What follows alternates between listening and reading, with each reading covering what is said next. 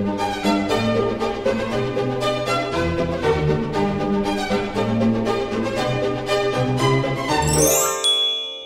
och välkomna tillbaka till Kungligt Med Jenny Alexandersson. och Sara Eriksson. Härligt att vara tillbaka. Det har hänt väldigt mycket den här veckan. Ja men det har ju det och just därför så har vi valt att eh, dela upp podden lite mindre så här små ämnen just för att vi ska kunna få med allting som har hänt faktiskt. Vi har mycket att bjuda på med andra ord. Ja det har vi verkligen och eh, vi tänkte säga att vi ska börja med tre korta snabba nyheter men jag tror inte de kommer bli så korta. Vi börjar så får vi se. Exakt. Eh, Andrew har varit i blåsväder igen. Ja men det kan man ju verkligen säga och för er som inte hängt med så är det ju så att Andrew var god vän med Jeffrey Epstein och han dömdes för pedofili. Han satt fängslad, tog sitt liv i fängelse i USA. Eh, men Andrew har då, eh, ja men han har liksom hängt vad var hans stora misstag? Det var väl egentligen den här intervjun han gav efter alla anklagelser. Ja, det var ju ingen höjdare där i BBC. Nej, en kvinna trädde fram och sa att hon hade tvingats ha sex med Andrew för många år sedan. Eh, då på Jeffrey Epsteins ägor. Eh, han gav en intervju till BBC för att försvara sig själv. Men det blev katastrof kan man väl säga. Ja, minst sagt kan man säga det. Det var, det var en riktigt katastrofal intervju. Hans presstalesperson avgick två veckor innan just för att han in i det sista avrådde honom från att genomföra den här. Drottningen var inte underrättad om att det här skulle ske utan han gjorde det helt enkelt helt på egna behåg och ja. Det slutade med att drottningen eh, lät honom ta ett kliv tillbaka från de kungliga uppdragen. Men det som har hänt nu för att det här har ju inte tystnat i pressen utan brittiska tabloider de har ju öst på med saker om prins Andrew. Och för någon vecka sedan då kunde man se en gul skolbuss cirkla runt Buckingham Palace. Det var inte vilken buss som helst. Nej men det var en stor bild på prinsen med ett väldigt speciellt budskap till honom.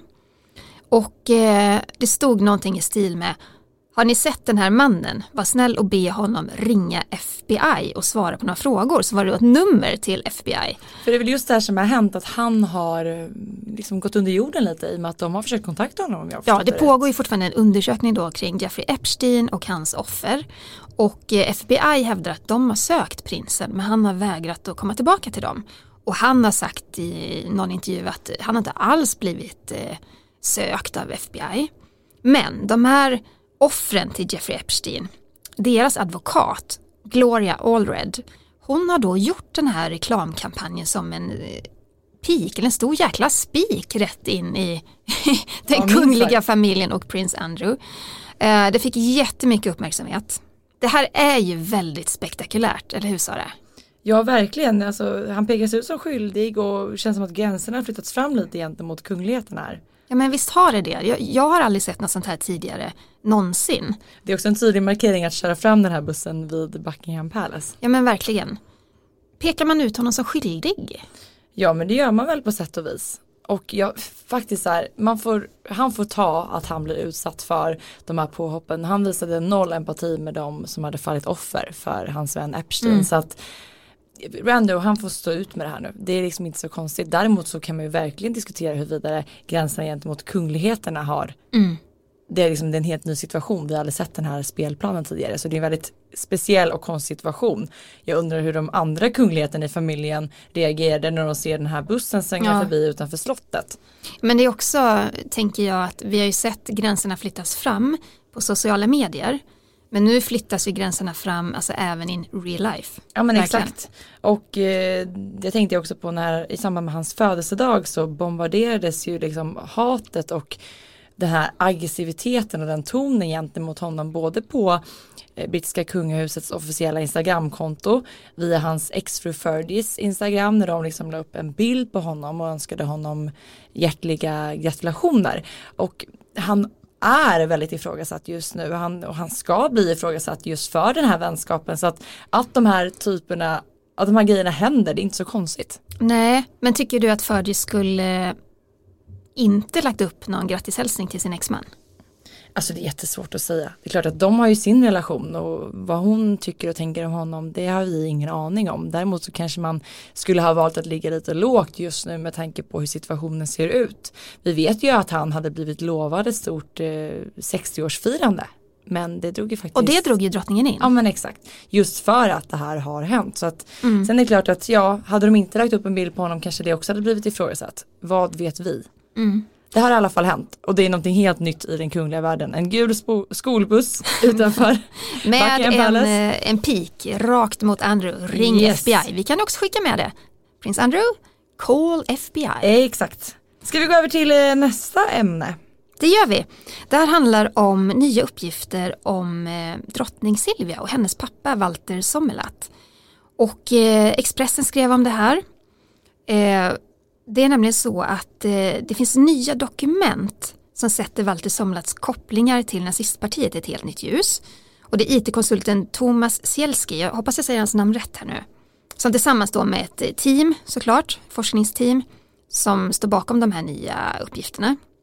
Och det eh, speciella med det här det är att Thomas eh, Sielski, hans släkt har liksom haft de här dokumenten i sin ägo. Så det är alltså aldrig någon som tidigare har tagit del av dessa. Det verkar inte så och det är originaldokument så, så vitt man kan se.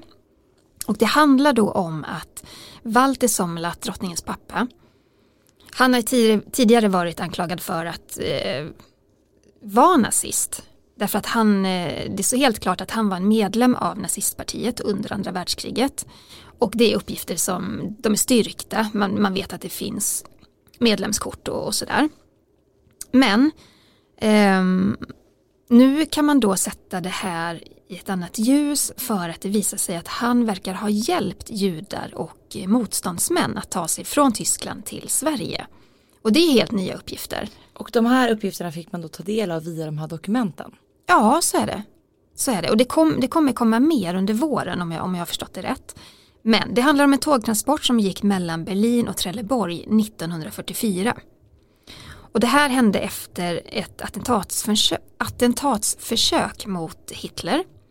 Eh, man brukar kalla det för 20 juli-attentatet. Det var ett sprängdåd, han klarade sig undan. Men det blev en intensiv jakt då på de här motståndsmännen och, eh, och judarna. Men det Walter Sommerlath gjorde, det var att han kunde ta fram en ny plombering på tågvagnarna. För de här vagnarna var från början lastade med möbler. Och han såg också till att vagnarna vägde lika mycket trots att man under vägen då bytte ut dem mot människor såg han till då att de fortfarande vägde eh, detsamma så att det inte skulle väcka några misstankar. Och de här möblerna som fanns i vagnarna de gömde han helt enkelt undan. Och det kom också fram då att han hade ordnat giltiga identitetshandlingar till judiska flyktingar som smugglades ut ur landet. Och de smugglades ut, och det kan vara värt att nämna, med hjälp av Victoriaförsamlingen i Berlin för att de har ju spelat en, en, en viktig roll i det här också. Men det här måste ju vara en otrolig lättnad för drottning Silvia.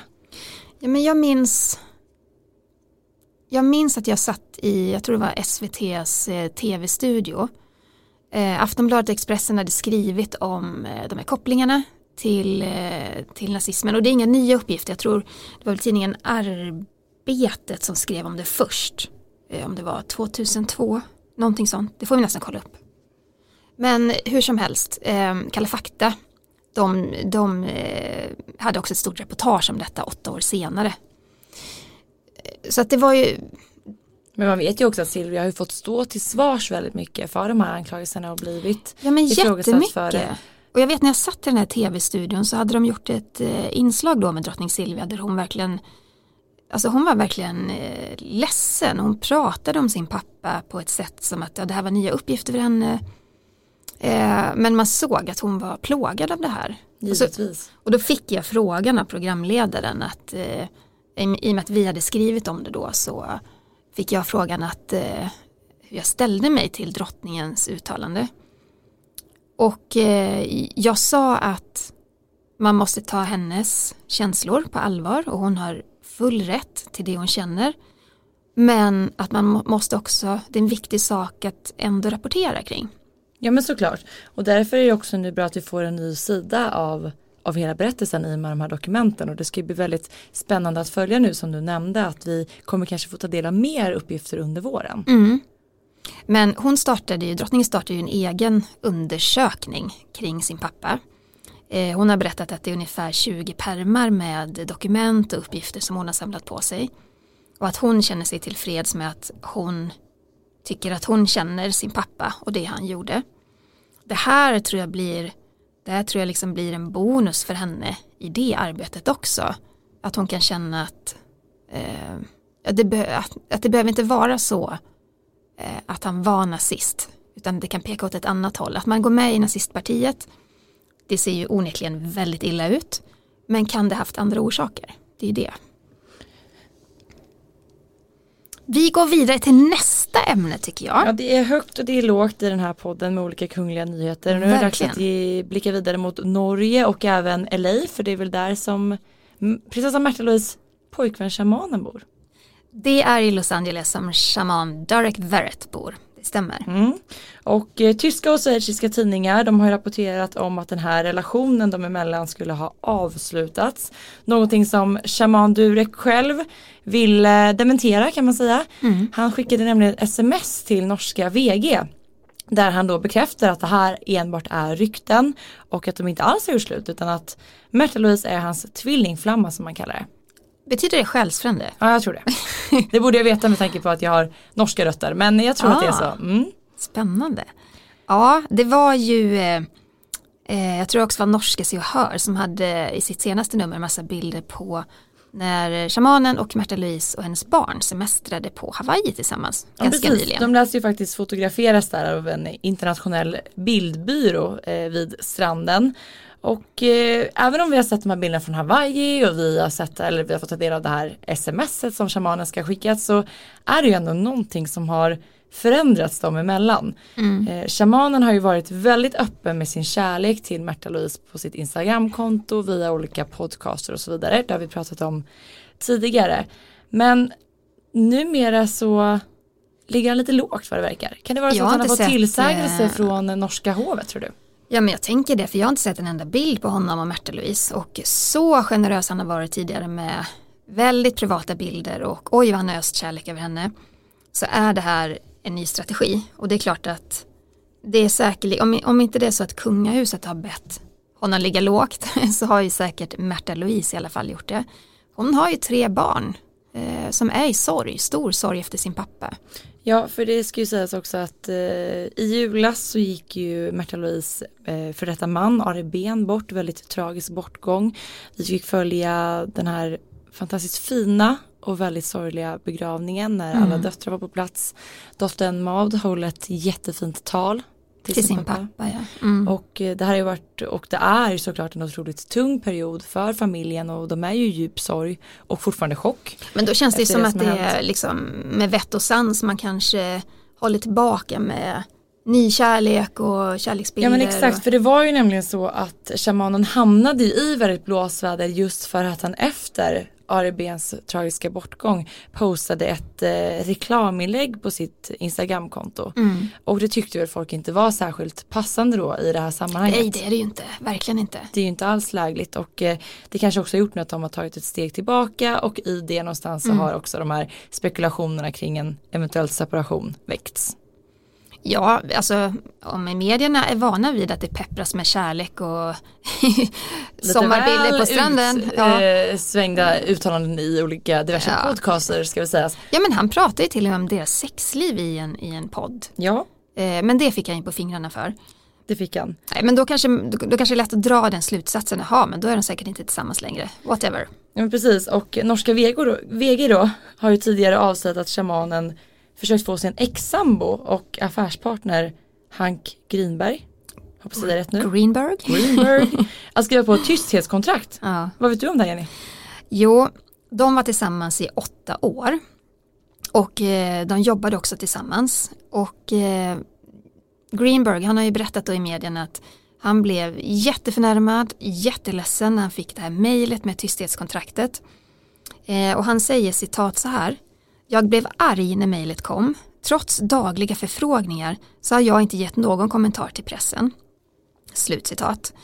Eh, och då fick han det här rätt upp i ansiktet att han skulle skriva på det. Eh, och det vägrar han göra. Och det kan man ju också förstå att när eh, shamanen träffade Märta Louise då hade det ändå gått fyra år sedan han och Hank Greenberg gjorde slut. Mm.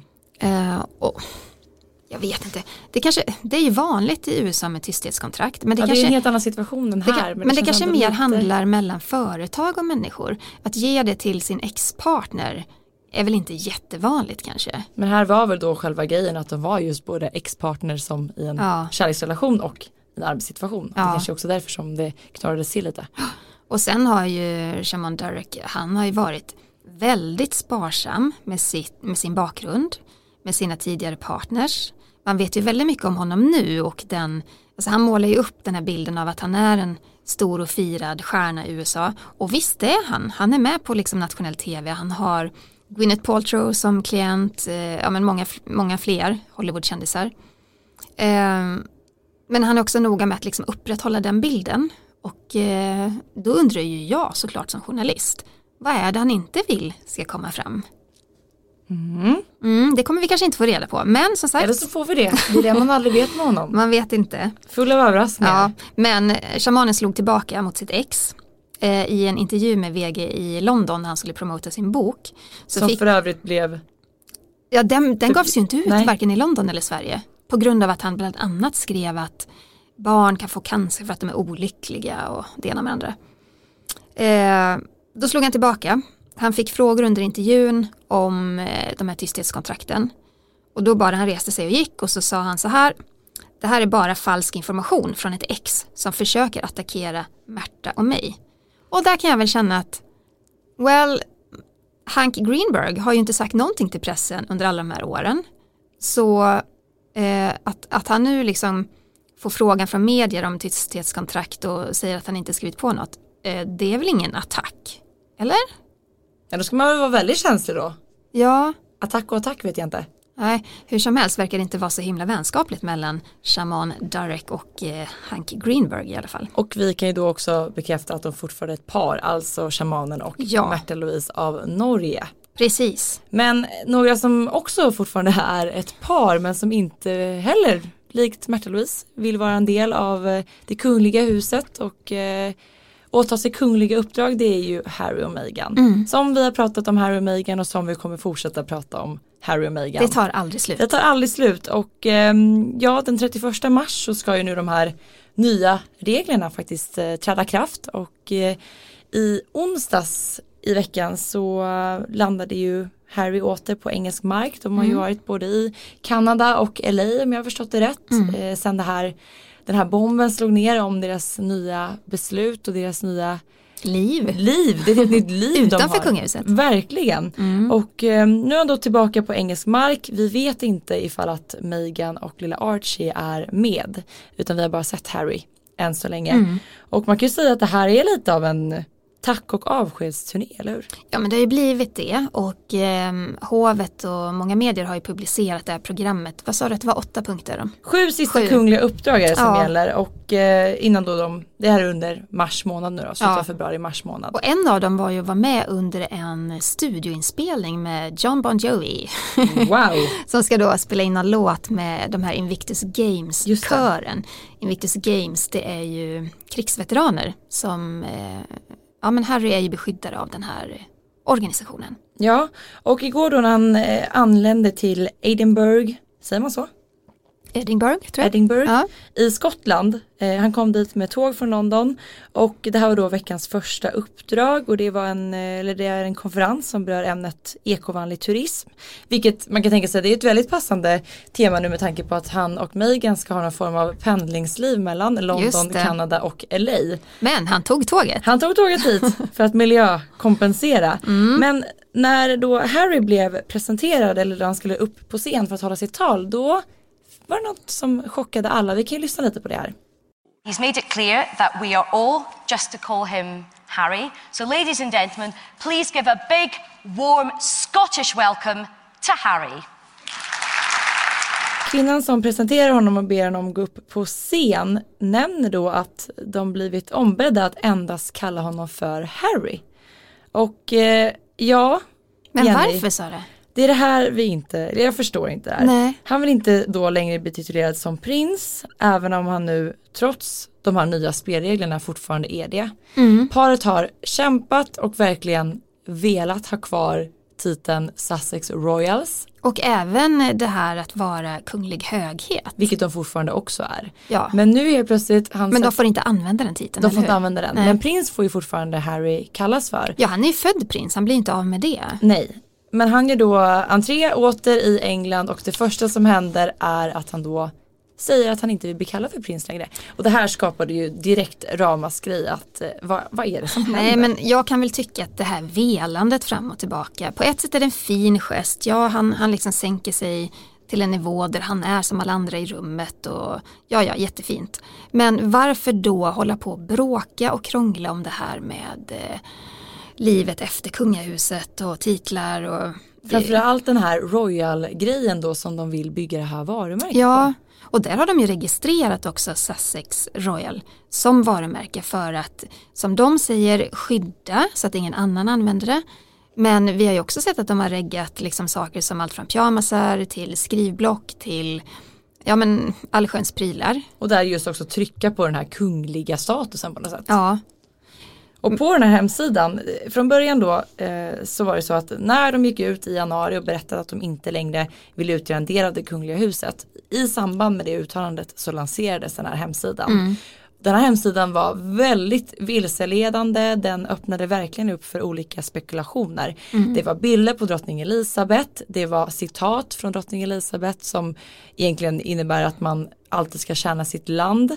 Men de lanserade den för att de inte vill göra det. Så det var väldigt många så här motsägelsefulla. Ja. eh, olika citat och feelings där. Men nu i veckan, eller för några veckor sedan, så lanserade de ju faktiskt lite nya riktlinjer just för att tydliggöra vad det faktiskt är som gäller. Och det här har fått massiv kritik. Varför? Eh, det är sättet de formulerar sig på. För många uppfattar det som surt och snorkigt. De inledde då det här meddelandet med att säga att de var ledsna över att de inte hade kunnat dela med sig av vad som bestämts då kring eh, deras utträde förrän nu. Och då la de till att för att undvika förvirring och felaktig Ja, det var en medierapportering. rejäl pik mot media där. Ja men det är det ju och de, det är helt uppenbart att de, det här paret hatar ju fotografer och journalister. Och på Eh, ett sätt kan vi ju förstå det med tanke på vad Harry har genomlidit med sin mamma. Ja absolut, men man får också vara öppen för att ehm, man kanske inte kan stå med en fot i den kungliga världen och en i den privata. Man får ta ett rejält beslut. Och det såg ju drottningen till att de gjorde till slut. Mm. Men de skriver också så här. Den kungliga familjen respekterar och förstår hertigparets önskan om ett mer självständigt liv som familj genom att ta bort det påstådda allmänintresset som medierna använder sig av Vänta, för, vänta, för att vänta. göra intrång i deras liv. Allmän intresse. Ja, och påstådda. Alltså här, här skriver ju paret att för, för eh, vi i pressen använder ju ofta det här att det finns ett allmänintresse att skriva om politiker, det finns ett allmänintresse att skriva om kungligheter, ibland också allmänintresse att skriva om dömda brottslingar. Eh, och det är ju så här etiska frågor som, som vi diskuterar varje dag. Men hur kan man vilja behålla ett kungligt varumärke men inte vara en del av ett allmänintresse? Det, det finns, Nej. den ekvationen går ju verkligen Den inte går ihop. inte ihop. Och också att de lägger till det här det påstådda allmänintresset. Ja men det finns ju ett allmänintresse för alla kungafamiljens medlemmar. Och sen så har de också lagt till en rad som är så här citat. Eh, paret fortsätter att vara en uppskattad del av hennes majestäts familj. Och då har de strukit under uppskattad del. Som om, som om det skulle finnas en tvekan. Alltså de spär bara på det här ryktet att jaha, ja men vi vet väl att de är uppskattade men är de inte det? När de ändå måste, det blir så motsägelsefullt. Ja. Men de trycker numera ganska mycket på att de ska testa det här livet i 12 månader. Att det är liksom en utvärderingsperiod. Det har de inte pratat så mycket om innan. Men vad betyder egentligen det? Menar de då att det, ska testas då i 12 månader och sen ska man då utvärdera Kommer det handla om huruvida de har trivts i rollen eller är det snarare hur de då har betett sig i de nya spelreglerna eller vad, vad är det som? jag, jag kan tänka mig båda. Ja. Och i och med att drottning Elisabeth lät dem behålla de här hans och hennes kungliga höghet. Då har hon ju också öppnat en dörr för att de ska kunna komma tillbaka efter ett år. Hade hon tagit bort deras titlar, ja då hade det väl kanske blivit ett större mankemang liksom med att ta tillbaka dem i, i kungahuset. Men den här eh, nystartade välgörenhetsorganisationen som de ska dra igång då. Mm. Nu gjorde de ju också klart för att de inte nu ska bruka Sussex Royals. Mm. Som idag deras hemsida Nej men de heter. måste ju göra om hela det jobbet. De får inte heller ha Instagramkonto som heter Sussex Royal. Så nu ska det bytas namn Det ska och läggas nya hemsidor. Låter som en dyr historia. Vet du, jag tror att det faktiskt är det. De hade ju anlitat en kanadensisk byrå för att designa den här hemsidan. Jag tror det var nio månader innan de bröt med kungahuset. Det är klart att det kostar pengar. Och, men framförallt så tror jag också att det är lite men stukad stolthet i det hela. För jag tror att de var, de var så säkra på att Sussex Royal var ett namn de skulle kunna använda sig av under lång Ja tid. för där känner man också av den här lite bitterheten för att de skriver ju också lite surt och lite gnälligt på hemsidan att drottning Elizabeth inte har någon laglig rätt att hindra dem från att bruka det. Mm. Varför ens skriva det? så och var är lojaliteten gentemot henne? Nej, I don't get it. Varför ens nämna det? Jag förstår inte. Och det är väl kanske den meningen som folk har slagit ner på, på allra mest. De retar upp folk. Det retar Ja. något otroligt alltså. Ja. Men det, det är, om man ser på det utifrån, det här är också ett otroligt, otroligt privilegierat par. De har pengar, de har liksom en trygg bas, de har status, de är kungliga och nu väljer de bort det. Och då tror jag liksom att sådana här grejer retar folk ännu mer. Ja. Därför att de har hela livet för sina fötter, hela världen för sina fötter. Och ändå ska de hålla på och liksom peka finger mot drottning Elisabeth 93 år gammal och kungahuset som institution. Och nu har de ju då reggat en ny hemsida sägs det. Mm. Sussexglobalcharities.com Ja, Och det är Megans bästa kompis som har varit inblandad. ja men eh, tydligen har, gjorde de så när det gällde eh, Sussex Royal också på något vis. Att det var någon bekant till dem som, som reggade. Och det är väl för att det inte ska så blinka till i mediernas datorer med en gång det händer. barn utgjorde väl en del av eh, brudnäbbet vid deras Ja, bröllop. De, de måste stå varandra- ganska nära. Ja men det gör de. Det gör de ju. Ja, nej det är mycket som, som pågår där. Ja och paret tillsammans kommer ju att, eh, alltså Meghan kommer alltså komma tillbaka till Storbritannien den 9 mars. Och då ska ju de tillsammans med hela kungafamiljen det här årliga firandet av eh, Commonwealth Services. Mm. Och det ska bli spännande då, blir det deras sista uppdrag som kungliga ihop då? Är det sista gången vi ser paret i, i de här kungliga karaktärerna? Nej men jag tror när det gäller eh, stora kungliga familjehögtider då kommer vi nog se dem därför att de är fortfarande en del av familjen. Men det är det här officiella arbetet där de nog inte kommer vara så synliga. I alla fall inte det här året. Sen ska det ju vara då den här utvärderingen som sagt. Ja det återstår att se och det, det är som sagt alltid spännande att följa. Mm. Och här hemma i Sverige då är det ju sportlovsveckor och på sportlovsveckor ja då brukar man ju åka en hel del skidor. Och, Ja. ja. Ja, säger du. Jag åker väldigt mycket skidor faktiskt. Ja, jag åkte skidor när jag var liten.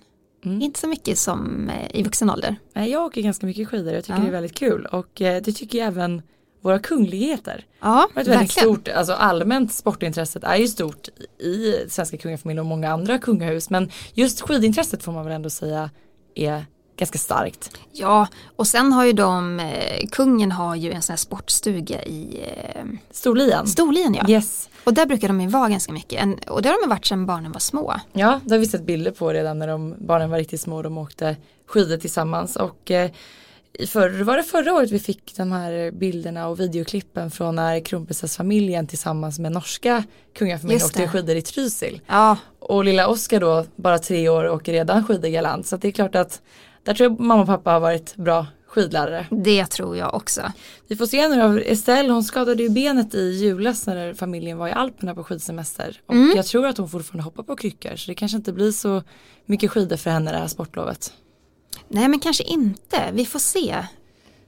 Nej men jag kommer ihåg eh, på den tiden när jag reste väldigt mycket med kungafamiljen och kronprinsessparet och så vidare. Eh, vi drog till Verbier där Daniel och Victoria hade semester.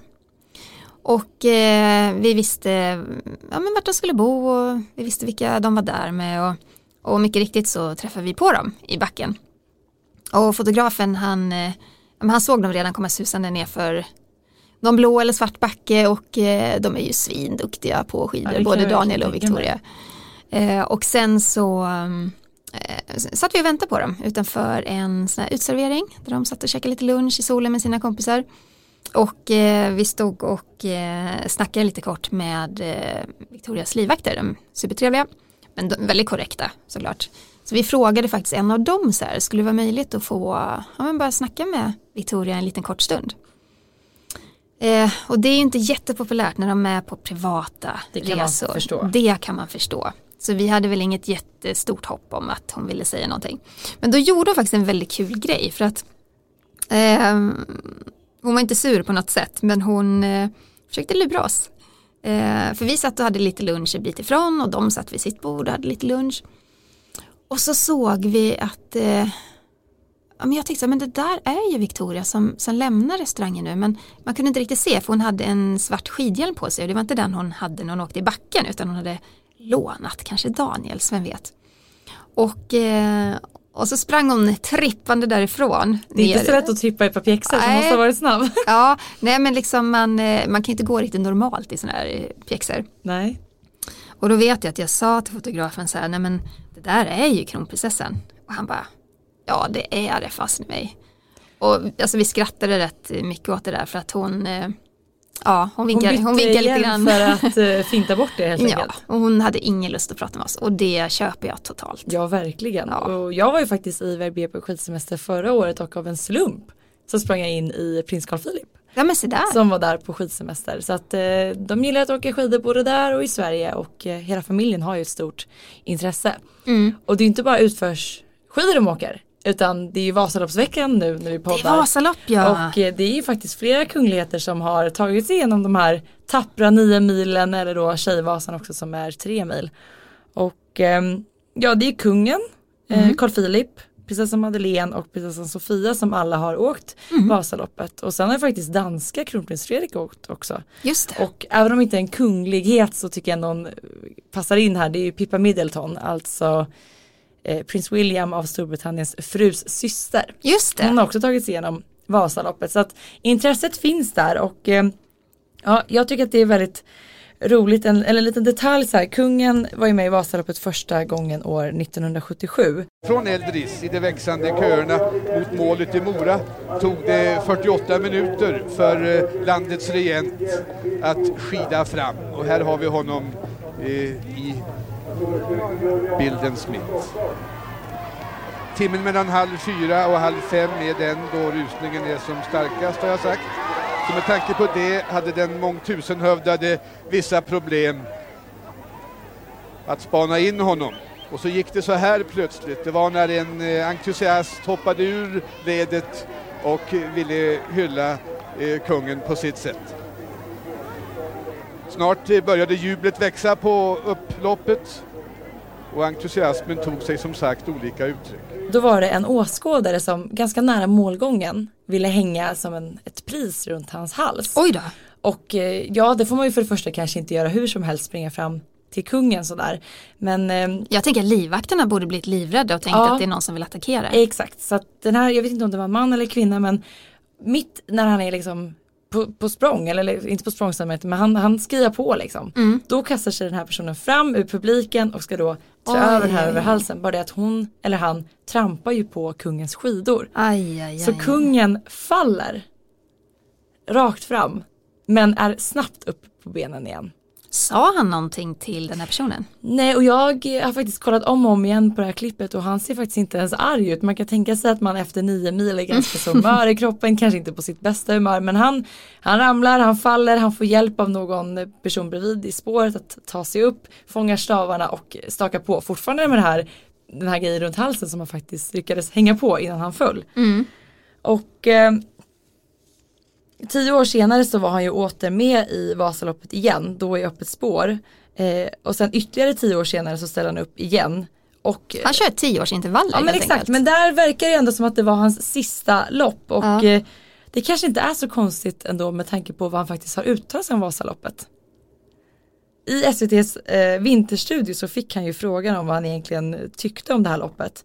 Och eh, han svarade då så här Egentligen är det ju dötråkigt. Vasaloppet är ju det tråkigaste som finns egentligen. Det händer ingenting. Du bara åker och åker och åker. På de sista kilometerna så börjar du gasa på lite grann, sa kungen. Så han lät ju inte jätteimpad över de här nio milen han har tagit sig igenom. Men han har ändå ställt Han har upp gjort det ändå. tre Mm. gånger. tycker jag är starkt. Mm. Och eh, Carl Philip han ställde upp första gången år 2004 och han slog faktiskt sin pappa kungens tid med hela 50 minuter. Men det finns ett ganska roligt klipp på, de har då fått till en intervju med Carl Philip precis efter han har gått i mål. Och eh, jag kan tänka mig att man inte är, ja men vi gör det, man är nog inte jättepigg på att bli just intervjuad då. Jag tycker man har en liten bitter underton här, ska lyssna. Hur har resan varit? Ja, varierande. Hur kändes det i Eldris? Ja, det kändes bättre där. Men det, ja, det var jobbigt. Evertsberg? Okej. Eh, Vem har familjerekordet nu?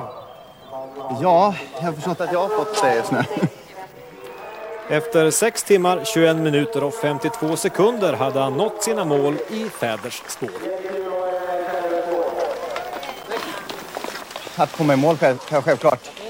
Sen att eh, komma någonstans i närhet av eh, fars tid. Blir det fler Vasalopp? Ja, det vet man aldrig. Men Sara, åkte han inte igen? sen? Jo, trots att han lät ganska så skeptisk till att åka igen så var han åter med 2012, då var han med i Skatevasan och han var med 2013 och 2014, då åkte han faktiskt ihop med prinsessan Sofia i stafettvasan. Och Madeleine, hon körde ju Tjejvasan 2008. Det var på 2,22. Det är Alltså, ju det riktigt är snabbt. riktigt snabbt. Jag har ju faktiskt åkt Tjejvasan, jag Ja. åkte förra året och jag åkte på 2.41 och då tyckte jag Wow. att jag hade en bra tid. Men Madeleine hon var riktigt var snabb i spåren. Prinsessan Sofia hon har också åkt Tjejvasan. 3.40 3.31 gled hon in på. Men det är inte dåligt heller. Det är väldigt bra, det är sportiga kungligheter vi har. ja men men... verkligen.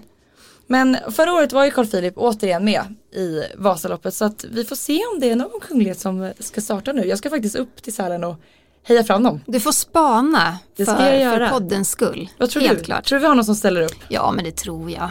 Det tror jag. Carl Philip och Sofia Carl kanske? Philip och Sofia, alltså inte Madeleine för hon är nog säkert kvar i, i Florida. Men faktum är faktiskt att Victoria har inte hon åkt någon gång?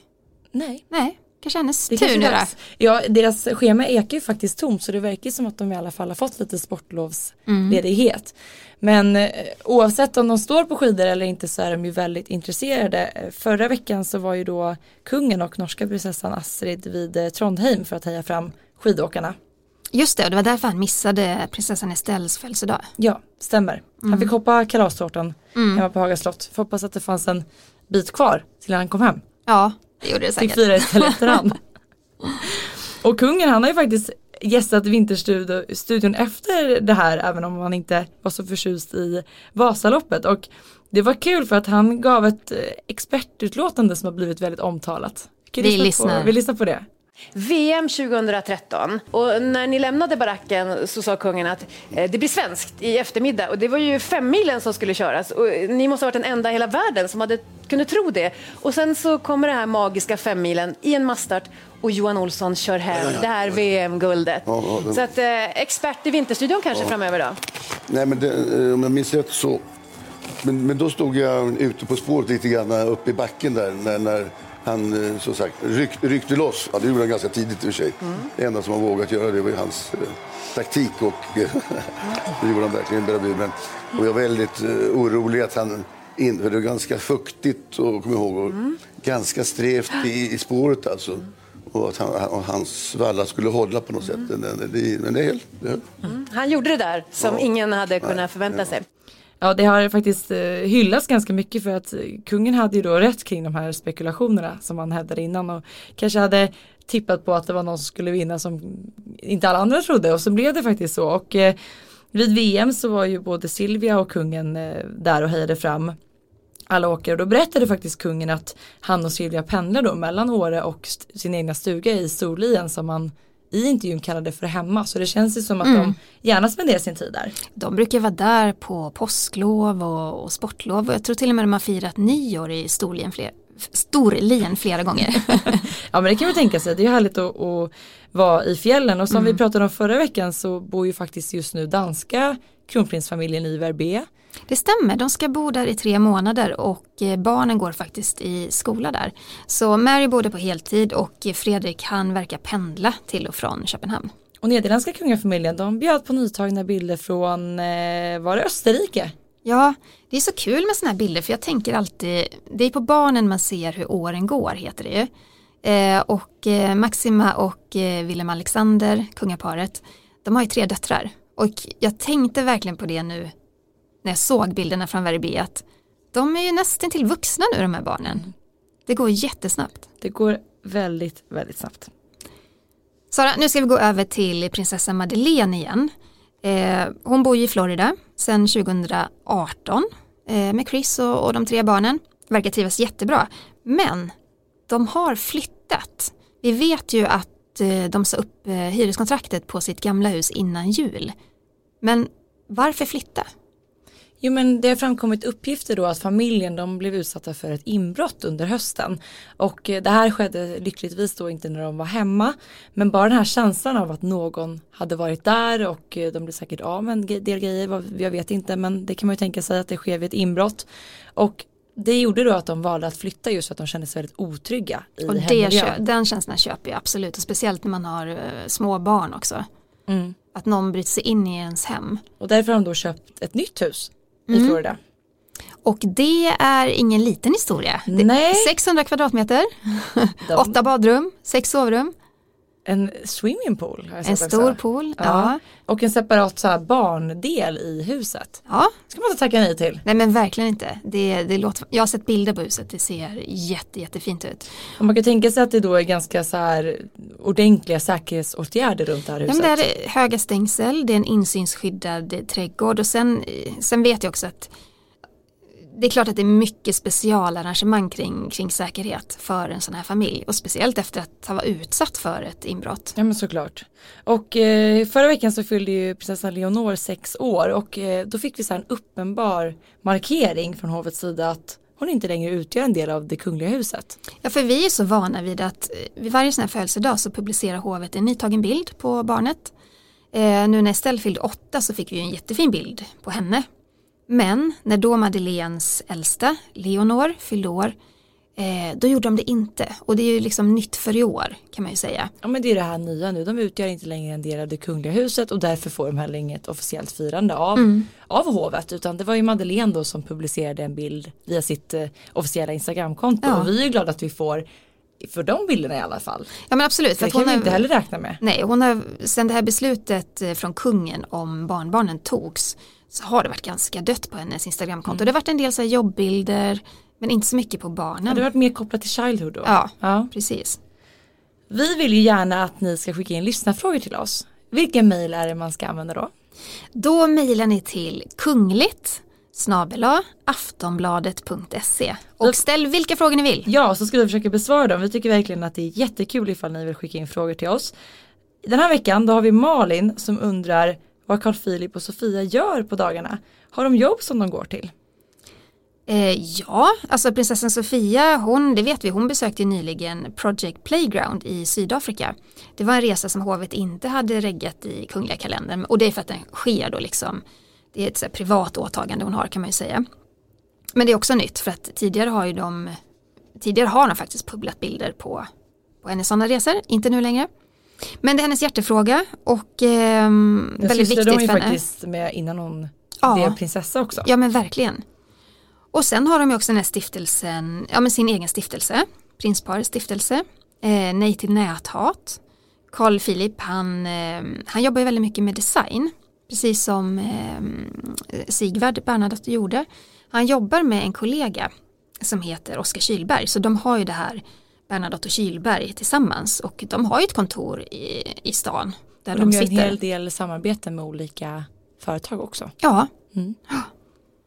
Så att eh, visst har de att göra men det, det kommer vi inte se på samma sätt nu när de då har klivit eh, tillbaka lite grann från, eh, från kungahuset. De är ju en del av kungahuset men, men det som är tydligt är ju att man nu sätter fokus på regenten och tronföljaren, alltså det är kungen och kronprinsessan som man ser allra mest. Då blir det också ett naturligt steg att de kanske tar ett kliv tillbaka, ja. sysslar ett steg till just med de här privata åtagandena mm. och därför kanske nu Sofia kommer ägna sig mer åt Product Playground och eh, Carl Philip kanske kan syssla mer med sin design mm. snarare. Och sen ser vi dem ju givetvis i kungliga sammanhang också. Ja men visst, vid Nobel och stora familjehögtider och sådär. Men det är en ganska vanlig fråga, vi får ju den ganska ofta. Och och då gäller det kanske mest Madeleine och Sofia och Carl Philip och Chris och vad gör de på dagarna och Eh, sitter de och latar sig? Och, nej men de har åtaganden, de har jobb. Man kan ju säga att, att Carl Philip går till kontoret varje dag. Så de har att göra. Det har de att göra och det har vi också och vi har precis nu avslutat den här podden då. Ja, För den här veckan. men vi syns nästa vecka så jag hoppas att ni alla är med och eh, lyssnar då. Och glöm inte, skicka frågor till kungligt aftonbladet.se. Ja och glöm heller inte att följa oss på Instagram. Nej, precis. Jag finns på kungligt med Jenny på Instagram. Och jag finns på royalisten.se. Där uppdaterar vi faktiskt dagligen med kungliga nyheter från hela världen.